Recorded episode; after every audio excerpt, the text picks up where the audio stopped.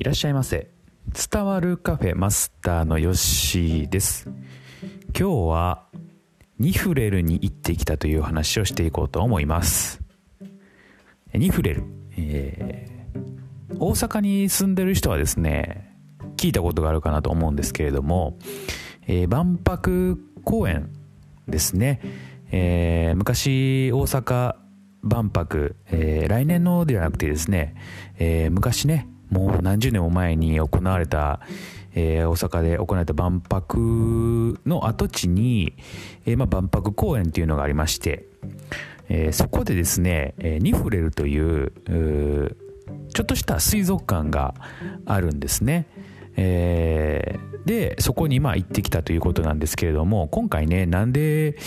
ー、そこに行こうかなと思ってったのがもともとそこに水族館があるっていうのはあの知ってたんですけどもなかなかこう行く機会がなくて。えー、行けなかったんですけど今回ね、え、ちょっとまあ時間があったんで行ってみようかなと思いましたでまあやりかやりたいことリストの中にですね、えー、アイコンの写真を撮るっていうのがあったんですよね自分のやりたいことリストの中に、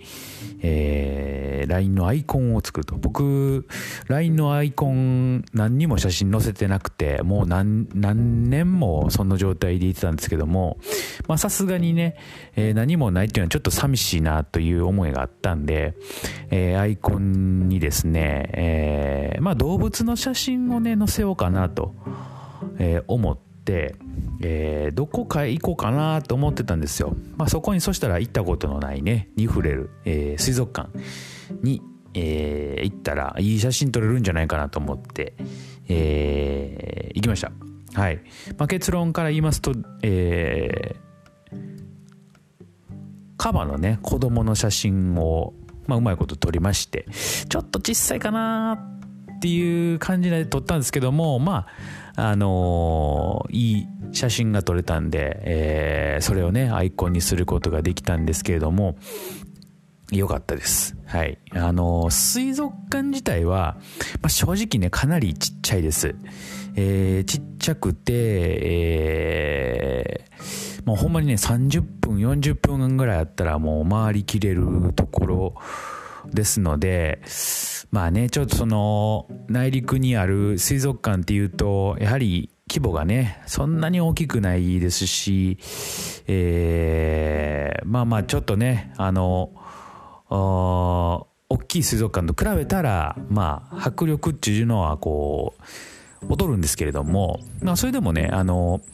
えー、ガラス張りのないね、空間があったり、えー、かなりね、近いところで、え、動物たちを見れるというのがねすごい魅力的だったなというふうに、え、思いました、うん、ですので、まあ、当初のね目的 LINE のアイコンをしっかり取ることができたので、えー、よかったなというふうに思いました。はい、えー、ですのでねなかなかこうアイコンってね買えない買えないケース多いかなと思うんですけれども、えー、これで大丈夫かなというふうに思います。えー、ぜひね、大阪、あまあ関西とかね、来る方がいたらですね、えー、万博公園にあるニフレルに一回行ってみてください。はい。で、その周りにもね、商業施設、大きいね、ララポートっていうのがあるので、えー、そこでね、いろんな買い物したり、なんかケンタッキーの食べ放題があったりとかね、えー、そういうのがあるので、えー、楽しめるエリアになっておりますので、えー、よかったら行ってみてください。はい。まあ、そんなわけで今日は、えー、ニフレに行ってみたという話をいたしました。それではまたのご来店お待ちしております。